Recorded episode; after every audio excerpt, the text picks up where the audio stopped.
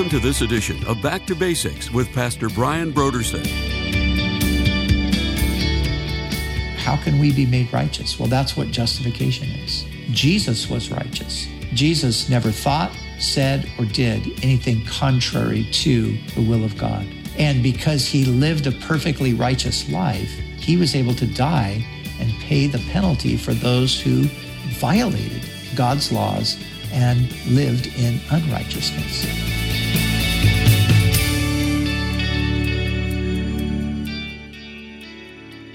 Today on Back to Basics, Pastor Brian continues his study through the books of the Old Testament prophets. Join us as Pastor Brian concludes his teaching on Isaiah chapters 44 through 45.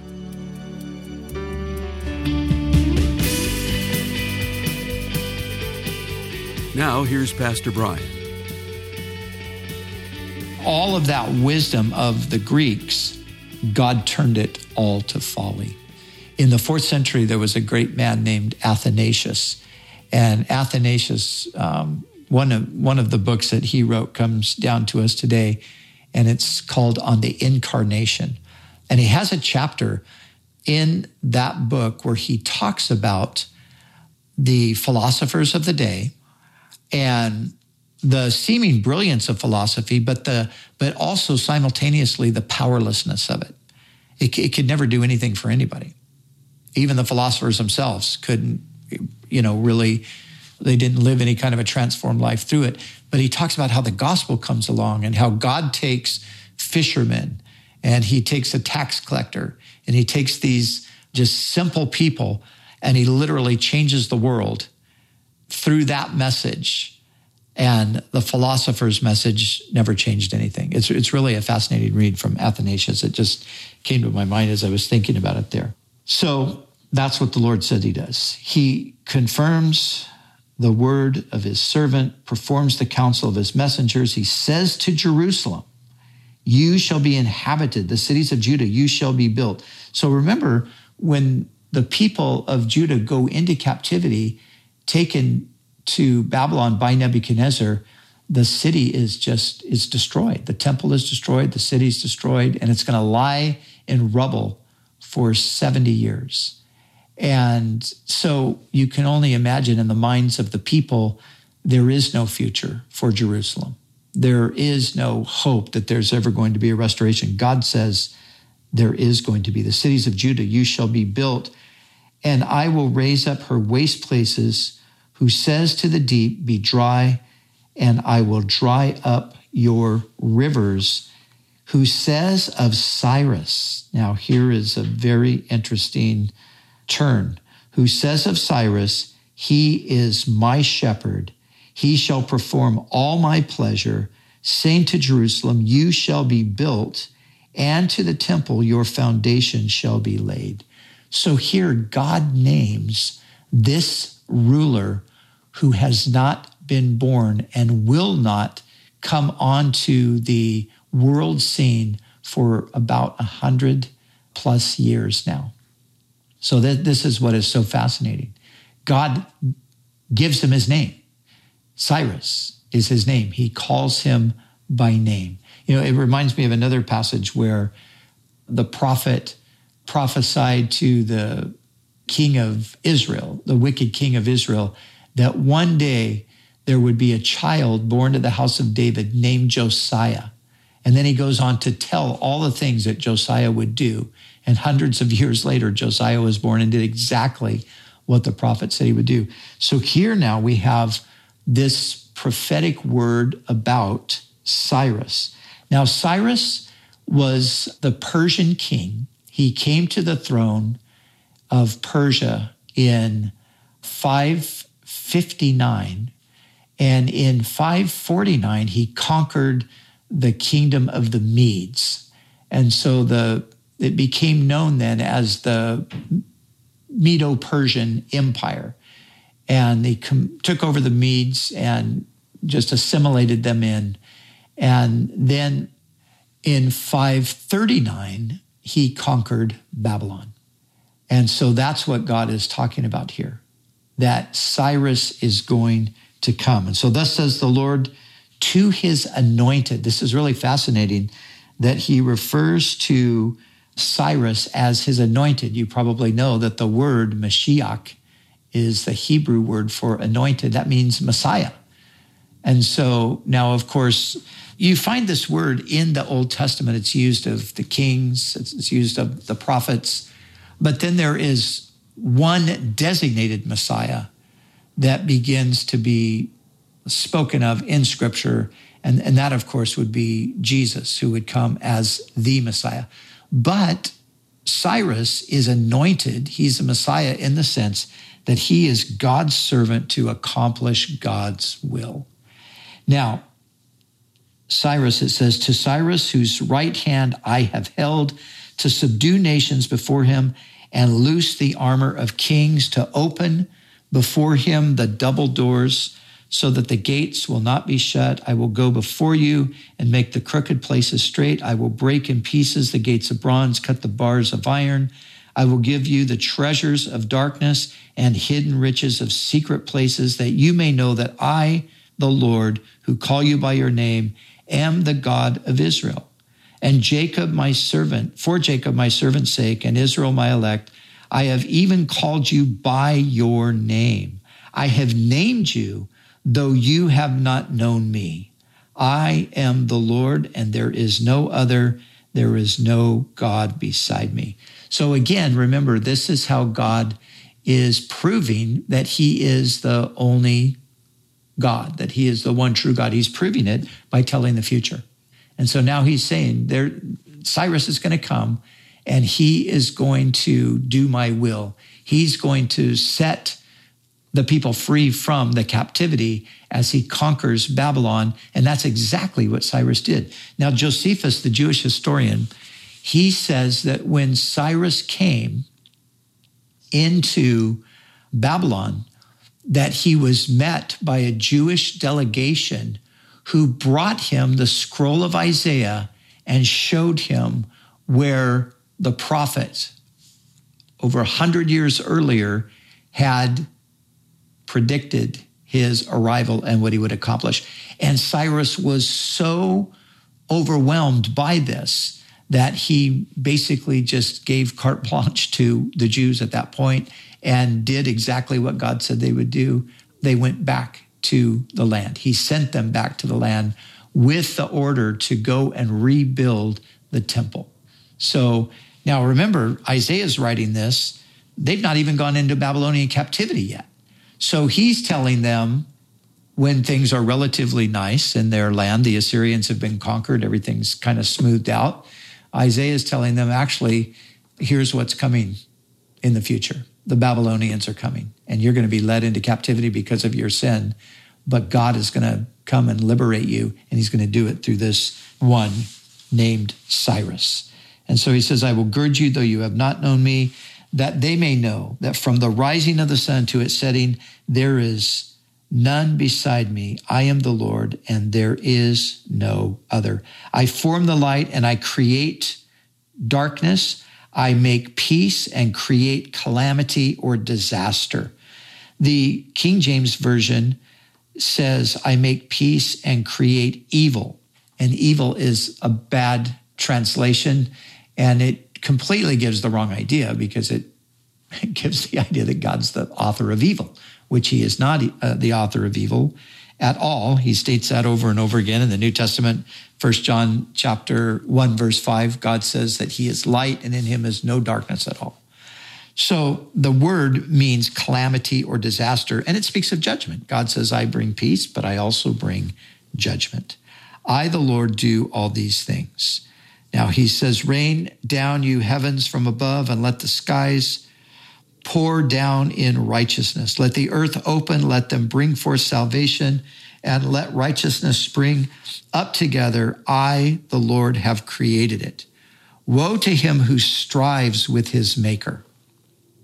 Let the potsherd strive with the potsherds of the earth. A potsherd is a broken piece of clay, like a broken pot. And let the potsherds strive with the potsherds of the earth. In other words, a, you know, a, a man is like a broken piece of clay.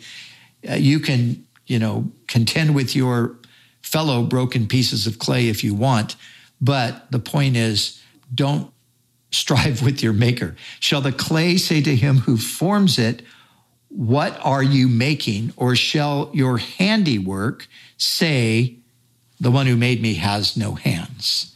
Woe to him who says to his father, What are you begetting? Or to the mother, What have you brought forth? So here God is basically saying, and Paul the Apostle picks up on this and he repeats this in Romans chapter 9. What, he, what he's really saying here, and something that we need to just face as a reality, is that God can do what he wants. God does what he wants. And thank God what he wants to do is always good because God is good. But God can do what he wants, and no person, no human being can really do anything about it or, you know, really say anything about it. God, God is going to do what he's going to do. And he has the, he has every right to do that because of course he is the creator. But not only is he the creator, but he's good. And we know that what God does is good, even though some people would say, well, if God is good, why is this that way? And why is this problem like this? And there are really, I think, very good answers to all of those questions. It's not my point to get sidetracked with trying to answer those. But just know that God is, when we say God is sovereign, that means that God rules over all things. And no one in the end can tell God what to do. He's the creator. And so I think if any of us, for just any amount of time, could get a grip on the magnificence of creation alone, this would be sufficient to let us know that, you know, we really, it's not wise to disagree with God or to push back against him or to challenge him. Uh, we can do that in, in a way as, as we're trusting him. We can have those moments where we don't understand. But I'm talking about the person who's, you know, sort of got his fist raised against God, you know, cursing the heavens. Not a wise thing to do. Thus says the Lord, the Holy One of Israel and his Maker, Ask me of things to come concerning my sons and concerning the work of my hands. You command me. Here we go again. I have made the earth, created man on it. I, my hand stretched out the heavens, and all their host I have uh, commanded. I have raised him up in righteousness. I will direct all his ways. He shall build my city. We're talking about Cyrus again. And let my exiles go free, not for price or reward, says the Lord of hosts. So Cyrus did this just, he did it because he knew he was supposed to do it. He didn't, there was no reward for him in doing it. He did it. He knew that he had been commissioned by God to rebuild the city and to let the exiles go from their captivity. And so, thus says the Lord, the labor of Egypt and the merchandise of Cush and of the Sabaeans, men of stature, shall come over to you, and they shall be yours. They shall walk behind you. They shall come over in chains, and they shall bow down to you. They will make supplication to you, saying, Surely God is in you, and there is no other. There is no other God. So these would be the, the nations that have oppressed them. God is saying that their fortunes are going to be reversed. Hide yourself O God of Israel, the Savior. They shall be ashamed and also disgraced, all of them. They shall go in confusion together who are makers of idols. But Israel shall be saved by the Lord with an everlasting salvation. You shall not be ashamed or disgraced forever and ever. For thus says the Lord who created the heavens. So this is three times in these chapters that God has stated the same thing over again. Who created the heavens, who is God, who formed the earth and made it, who established it, who did not create it in vain, who formed it to be inhabited. I am the Lord and there is no other. I have not spoken in secret in a dark place of the earth. I did not say to the seed of Jacob, Seek me in vain. I, the Lord, speak righteousness. I declare things that are right. So I did not say to the seed of Jacob, Seek me in vain. And you know, that, that same truth is transferable to us today. The Lord's call to seek him is not in vain. In other words, God is saying, I'm calling you to seek me for your welfare. I'm calling to seek, I'm calling you to seek me as a benefit to you. There's something in this for you. Now, you know, sometimes people say, oh, you know, we shouldn't seek the Lord for anything we can get. We should just seek him because he's God. Well, that's a noble thing to say, but I think the reality is all of us know that we need God. And so we're seeking him because we need him. Of course, he's worthy to be praised and worshiped. And the needing thing is a secondary thing. But the truth is, we need the Lord. But it's okay because he knows we need him. And he says that his call to us to seek him is not in vain. He promises to bless those who seek him. He promises good things for those who seek him. And although that doesn't exempt us from trouble in this life, it doesn't exempt us from problems, it doesn't exempt us from sickness, it doesn't exempt us from death, but it is a promise of blessing. And of course, it's a promise of eternal blessing because the ultimate glory is in the, the next life where we live and reign with Christ in his kingdom. So I, the Lord, speak righteousness. I declare things that are right. Assemble yourselves and come, draw near together. You who have escaped from the nations, they have no knowledge who carry the wood of a carved image and pray to a God that cannot save. Tell and bring forth your case. Yes, let them take counsel together. Who has declared this from ancient time? Who has told it from that time? Have not I the Lord? And there is no other God beside me a just God and a Savior. There is none beside me. So again, the contrast with the idols. And again, even, you know, looking at things today to think of, you know, you, you have people today that will, maybe it's a, an astrology chart or maybe it's a, somebody's going to read a tarot card for them or they're going to go for their daily horoscope or you know all those kinds of things that people still engage in and these are all connected back to these idolatrous kinds of cultures. And God is just saying to everyone, really, Israel specifically, but to all of us, uh, there, there is no other God. And to pursue after these things, to put forth effort, especially to engage them or, or seek to worship in, in these ways or depend on these things, this is the height of folly. And so the Lord says in verse 22 Look to me and be saved all you ends of the earth. What an amazing invitation. God just goes all the way here. You know, he's again, he's speaking to specifically to Judah and about their deliverance from the captivity and all that. But now he just extends the invitation all the way to the ends of the earth. Look to me and be saved, all you ends of the earth, for I am God and there is no other. I have sworn by myself the word is gone out of my mouth in righteousness and shall not return, that to me every knee shall bow and every tongue shall take an oath. He shall say, Surely in the Lord I have righteousness and strength. To him men shall come, and all shall be ashamed who are incensed against him. In the Lord all the descendants of Israel shall be justified and shall glory.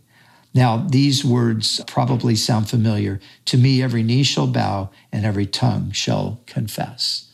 And remember, that is the declaration that Paul gave concerning Jesus because Jesus humbled himself. God has highly exalted him and given him the name that is above every name, that at the name of Jesus, every knee will bow and every tongue will confess.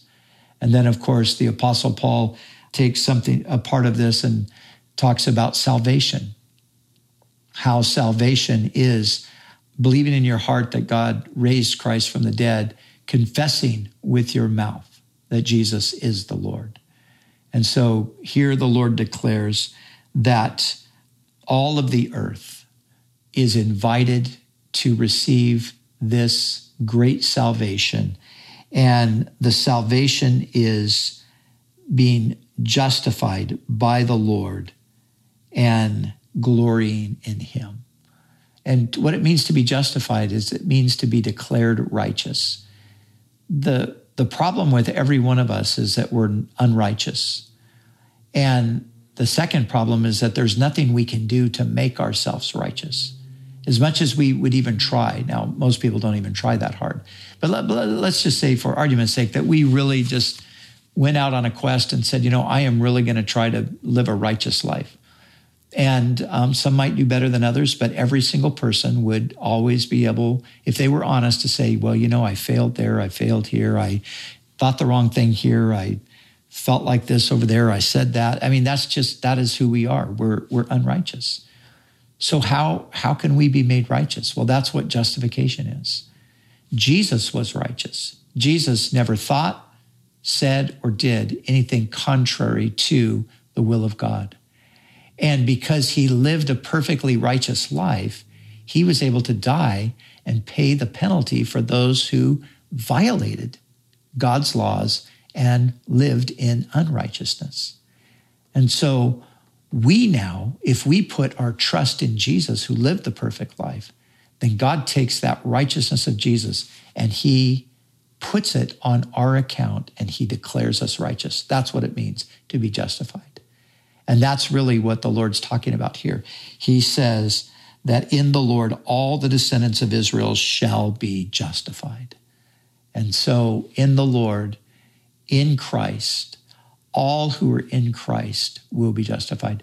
One final little note here some will appreciate this, others might not know much about the person here that I'm going to mention, but this 22nd verse is the verse that C.H. Spurgeon responded to when he heard it preached and gave his life to Christ.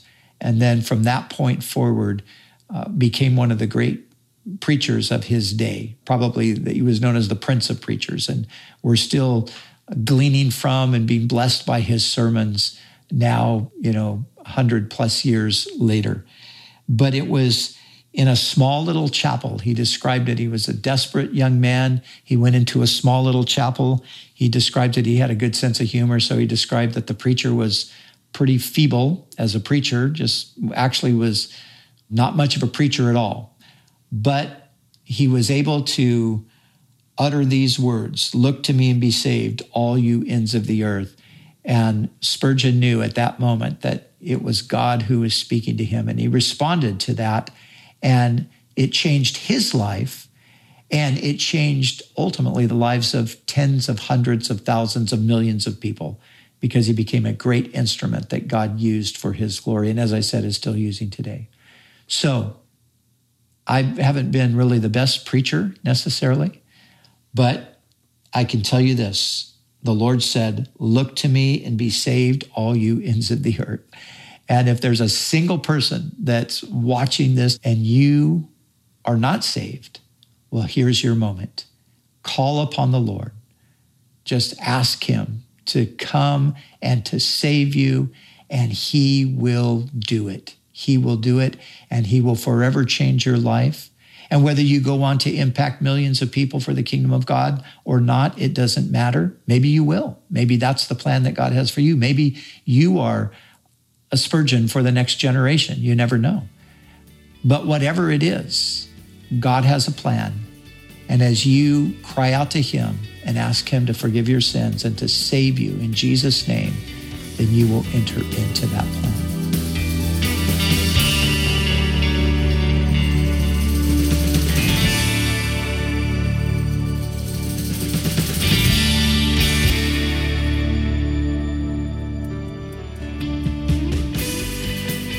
For the month of August, Back to Basics Radio is offering a book titled 15 New Testament Words of Life, a New Testament theology for real life by Dr. Nijay Gupta.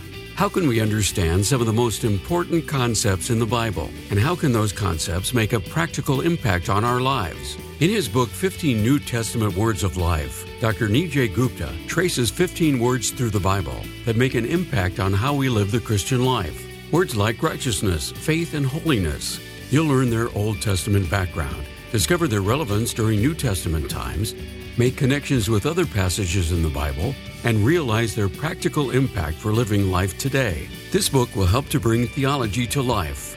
If you want to see how some of the most important theological themes in the Bible can come to life for you, we encourage you to call us right now at 1 800 733 6443 or visit us online at backtobasicsradio.com. To order 15 New Testament Words of Life, a New Testament theology for real life by Dr. Nijay Gupta. And when you give a gift to Back to Basics, we'll send you this book as our way to say thank you. We do appreciate your generous support of this ministry.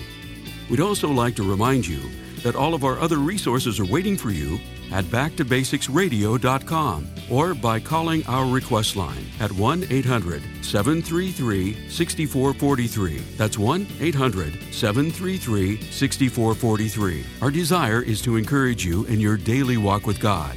We'll continue tomorrow with more valuable insights from Pastor Brian as we study together in the book of Isaiah.